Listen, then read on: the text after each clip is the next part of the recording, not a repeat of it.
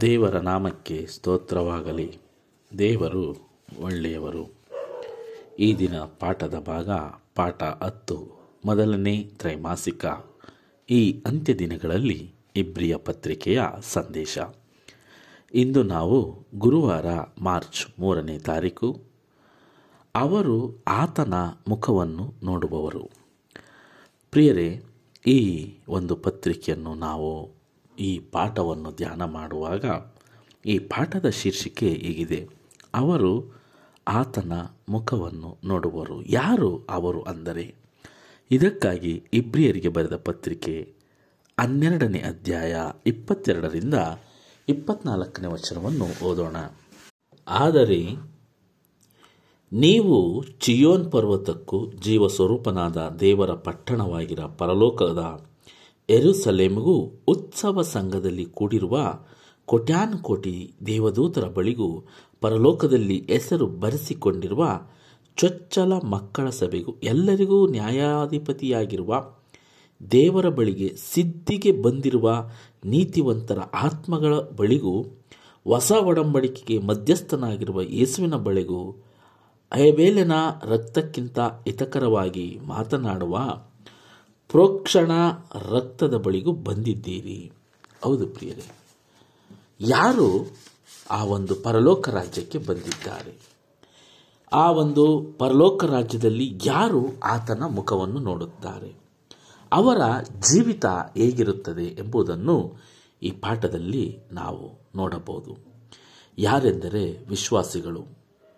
ಪರಲೋಕದ ಎರಿಸಲೇಂ ಎನಿಸಿಕೊಳ್ಳುವ ಸೀನಾಯ್ ಬೆಟ್ಟದ ಬಳಿಗೆ ನಂಬಿಕೆಯಿಂದ ಬಂದವರು ನಮ್ಮ ಪ್ರತಿನಿಧಿಯಾಗಿರುವ ಯೇಸುಕ್ರಿಸ್ತರು ಈಗಾಗಲೇ ಅವರು ದೇವರ ಸನ್ನಿಧಿಗೆ ಬಂದಿದ್ದಾರೆ. ಅದಕ್ಕೆ ಅನುಗುಣವಾಗಿ ನಾವು ನಡೆದುಕೊಂಡಾಗ ಆತನ ಮುಖಾಂತರ ಆ ಪರಲೋಕದ ದಾನದ ಅನುಭವವನ್ನು ಹೊಂದುತ್ತೇವೆ. ದೇವರ ವಾಕ್ಯದ ಆ ಶ್ರೇಷ್ಠತೆಯನ್ನು ಮುಂದಣ ಯುಗದ ಮಹತ್ವವನ್ನು ನಾವು ಅನುಭವಿಸಲು ಸಾಧ್ಯ. ಇಬ್ರಿಯರಿಗೆ ಆರು, ನಾಲ್ಕು, ಐದರಲ್ಲಿ ಯೇಸುಕ್ರಿಸ್ತರ ಆರೋಹಣವು ಮತ್ತು ಪರಲೋಕದಲ್ಲಿ ಆತನು ನಡೆಸುವ ಯಾಜಕ ಸೇವೆಯು ವಾಸ್ತವವಾಗಿದ್ದು, ಇದು ನಮ್ಮ ಪ್ರಾಣವನ್ನು ಕಾಯುವುದಕ್ಕೆ, ನಮ್ಮ ಪ್ರಾಣವನ್ನು ಆ ಪರಲೋಕ ರಾಜ್ಯಕ್ಕೆ ಸೇರಿಸುವುದಕ್ಕೆ ಒಂದು ಭರಸ, ಭರವಸೆಗೆ ಯೋಗ್ಯವಾದದ್ದು, ಸ್ಥಿರವಾದದ್ದು ಆಗಿದೆ ಎಂದು ಇಬ್ರಿಯರಿಗೆ ಆರು, ಹತ್ತೊಂಬತ್ತರಲ್ಲಿ ಹೇಳುತ್ತಾರೆ ಪ್ರಿಯರೇ. ವಾಗ್ದಾನವು ದೇವರು ಕೊಟ್ಟಂಥ ಎಲ್ಲ ವಾಗ್ದಾನಗಳು ನಂಬುವುದಕ್ಕೆ ನಂಬತಕ್ಕ ವಿಷಯವಾಗಿವೆ. ಅವುಗಳು ಎಲ್ಲದರಲ್ಲೂ ಖಾತ್ರಿಯಾಗಿದ್ದಾವೆ ಎಂದು ಇಬ್ರಿಯರಿಗೆ ಏಳು ಇಪ್ಪತ್ತೆರಡರಲ್ಲಿ ನಮಗೆ ಆ ಪಾಠ ತಿಳಿಸಿಕೊಡುತ್ತದೆ.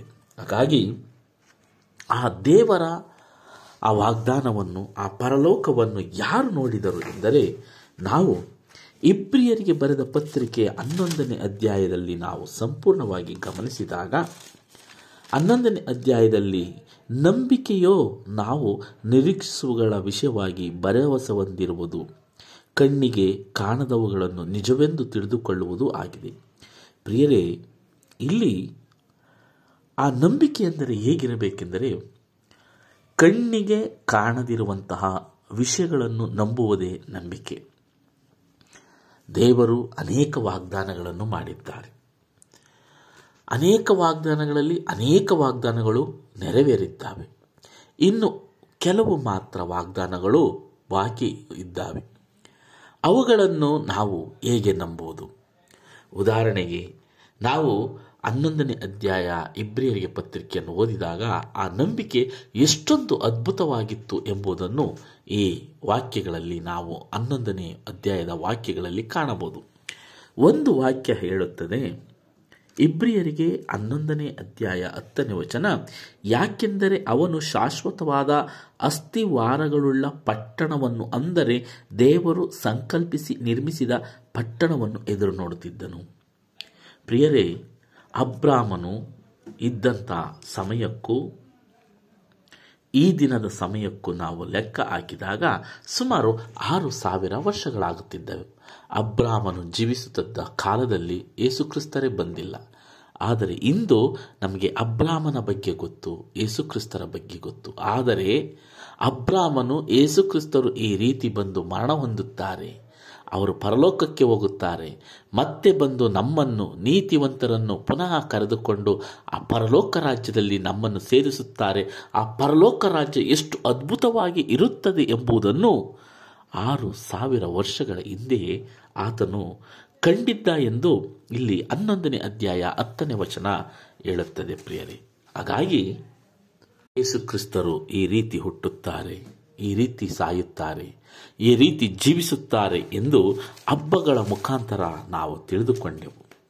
ಏ ದೇವರು ವಾಗ್ದಾನ ಮಾಡಿದಂಥ ಆ ವಿಷಯಗಳು ಯೇಸುಕ್ರಿಸ್ತರಿಂದ ನೆರವೇರಿದ್ದಾವೆ.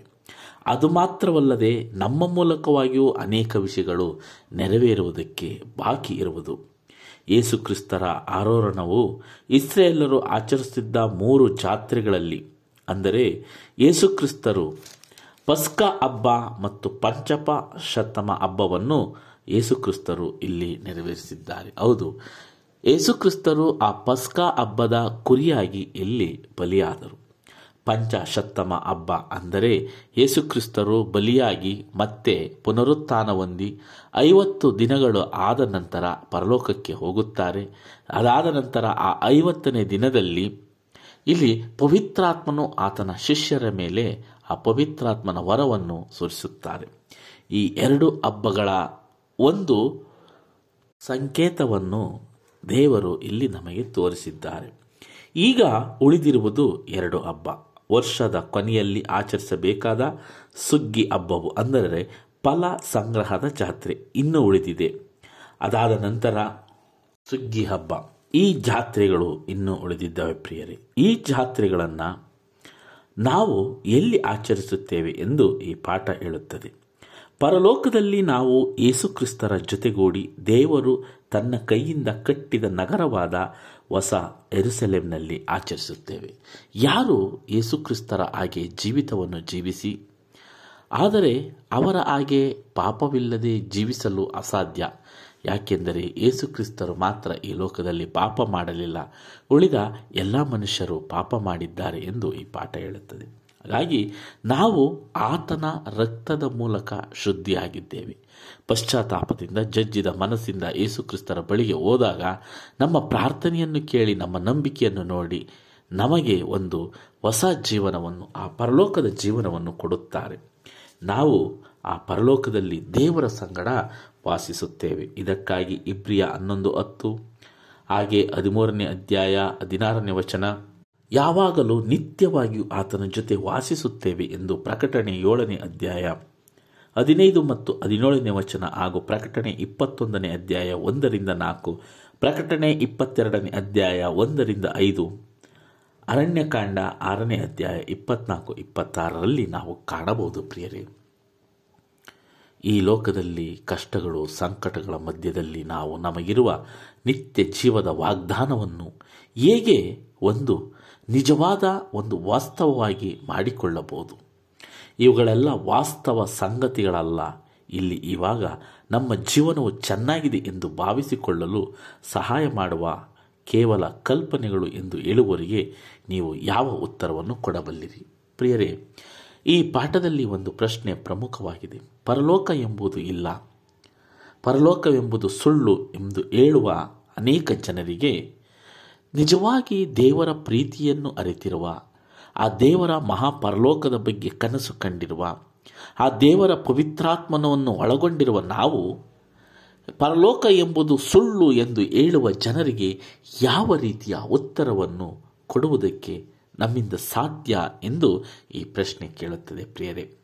ಹಾಗಾಗಿ ಪ್ರಿಯರಿಗೆ ಹನ್ನೊಂದನೇ ಅಧ್ಯಾಯದಲ್ಲೂ ಹಾಗೂ ಅಪೋಸ್ತಲರ ಕೃತ್ಯಗಳು ಏಳನೇ ಅಧ್ಯಾಯದಲ್ಲೂ ಶಿಷ್ಯರು ಹೇಳುವ ಮಾತುಗಳು ಅಪರಲೋಕ ಪರಲೋಕ ರಾಜ್ಯ ಎಷ್ಟೊಂದು ಸಮೃದ್ಧಿಯಾಗಿದೆ. ಆ ಲೋಕವು ಹೇಗೆ ಇರುತ್ತದೆ, ಅದಕ್ಕಾಗಿ ಯಾವ ರೀತಿಯ ನಂಬಿಕೆಯಾದ ಜೀವನವನ್ನು ನಡೆಸಿದರು. ಅಪೋಸ್ತಲ ಕೃತ್ಯಗಳು ಏಳನೇ ಅಧ್ಯಾಯದಲ್ಲಿ ಸುತ್ತ ನಿಂತುಕೊಂಡು ಮಧ್ಯದಲ್ಲಿ ಸ್ಥೇಪನನಿಗೆ ಕಲ್ಲೆಸೆದು ಕೊಲ್ಲುತ್ತಿದ್ದಂಥ ಸಂದರ್ಭದಲ್ಲಿ ಸ್ಥೇಪನನು ಪರಲೋಕದ ಕಡೆಗೆ ಕಣ್ಣೆತ್ತಿ, ಅಪ್ಪ ತಂದೆ, ಇವರಿಗೆ ಏನೂ ತಿಳಿಯದು ಎಂದು ಪ್ರಾರ್ಥಿಸುತ್ತಾನೆ. ಯಾಕೆಂದರೆ ಸ್ಥೇಪನನಿಗೆ ಗೊತ್ತಿತ್ತು, ಪರಲೋಕ ಉಂಟು, ಪರಲೋಕದಲ್ಲಿ ನಾನು ಜೀವಿಸುತ್ತೇನೆ. ಮೂರು ದಿನಗಳಾದ ಮೇಲೆ ಪುನರುತ್ಥಾನವಾದ ಹಾಗೆ ನಾನು ಸಹ ಪುನರುತ್ಥಾನವಾಗುತ್ತೇನೆ ಎಂಬ ಅಪಾರವಾದ ನಂಬಿಕೆ ಇತ್ತು. ಹಾಗಾಗಿ ಅವರು ಕಲ್ಲೆಸೆದು ಕೊಲ್ಲುವಂಥ ಸಂದರ್ಭದಲ್ಲೂ ಸಹ ಆತನು ಅವರ ಮೇಲೆ ಕೋಪ ಮಾಡಿಕೊಳ್ಳದೆ, ಅಪ್ಪ, ತಂದೆ, ಇವರನ್ನು ಕ್ಷಮಿಸು ಎಂದು ಹೇಳುತ್ತಾನೆ. ಇದೇ ಮಾತನ್ನು ಯೇಸುಕ್ರಿಸ್ತರು ಶಿಲುಬೆಯ ಮೇಲೆ ಸಾಯುವಾಗ ಹೇಳುತ್ತಾರೆ. ಅದೇ ರೀತಿ ಈ ಲೋಕದ ಕಷ್ಟಗಳು, ಸಂಕಟಗಳು, ನೋವುಗಳು, ಹಿಂಸೆಗಳು ಬಂದಂಥ ಸಂದರ್ಭದಲ್ಲಿ ನಾವು ದೇವರನ್ನು ಪ್ರೀತಿಸುತ್ತೇವಾ? ಈ ಲೋಕದ ಕಷ್ಟ ಈ ಲೋಕದಲ್ಲೇ ಮಾತ್ರ ಕೊನೆಯಾಗುತ್ತದೆ ಎಂಬುದನ್ನು ನಾವು ಮರೆಯಬಾರದು ಪ್ರಿಯರೇ. ಈ ಲೋಕದಲ್ಲಿ ಬರುವ ಎಲ್ಲ ಕಷ್ಟಗಳು, ತೊಂದರೆಗಳು, ನೋವುಗಳು ಈ ಲೋಕಕ್ಕೆ ಅಷ್ಟೇ ಸೀಮಿತ. ಆದರೆ ಪರಲೋಕ ರಾಜ್ಯದಲ್ಲಿ ಯಾವಾಗಲೂ ಸಂತೋಷವೇ ಇರುತ್ತದೆ. ಆ ನಿತ್ಯ ಸಂತೋಷಕ್ಕಾಗಿ, ಆ ನಿತ್ಯ ಜೀವಕ್ಕಾಗಿ ಈ ಲೋಕದಲ್ಲಿ ಬರುವ ಎಲ್ಲ ಕಷ್ಟಗಳನ್ನು ಸಹಿಸಿಕೊಂಡು ದೇವರ ಕೃಪಾಸನದ ಮುಂದೆ ವಿನಯರಾಗಿ ವಿಧೇಯತೆಯಿಂದ ಬರಬೇಕೆಂದು ಈ ಪಾಠ ಮನವಿ ಮಾಡುತ್ತದೆ ಪ್ರಿಯರೇ. ಮತ್ತೆ ಮುಂದಿನ ಪಾಠದಲ್ಲಿ ಭೇಟಿಯಾಗೋಣ. ವಂದನೆಗಳೊಂದಿಗೆ. ಆಮೇನ್.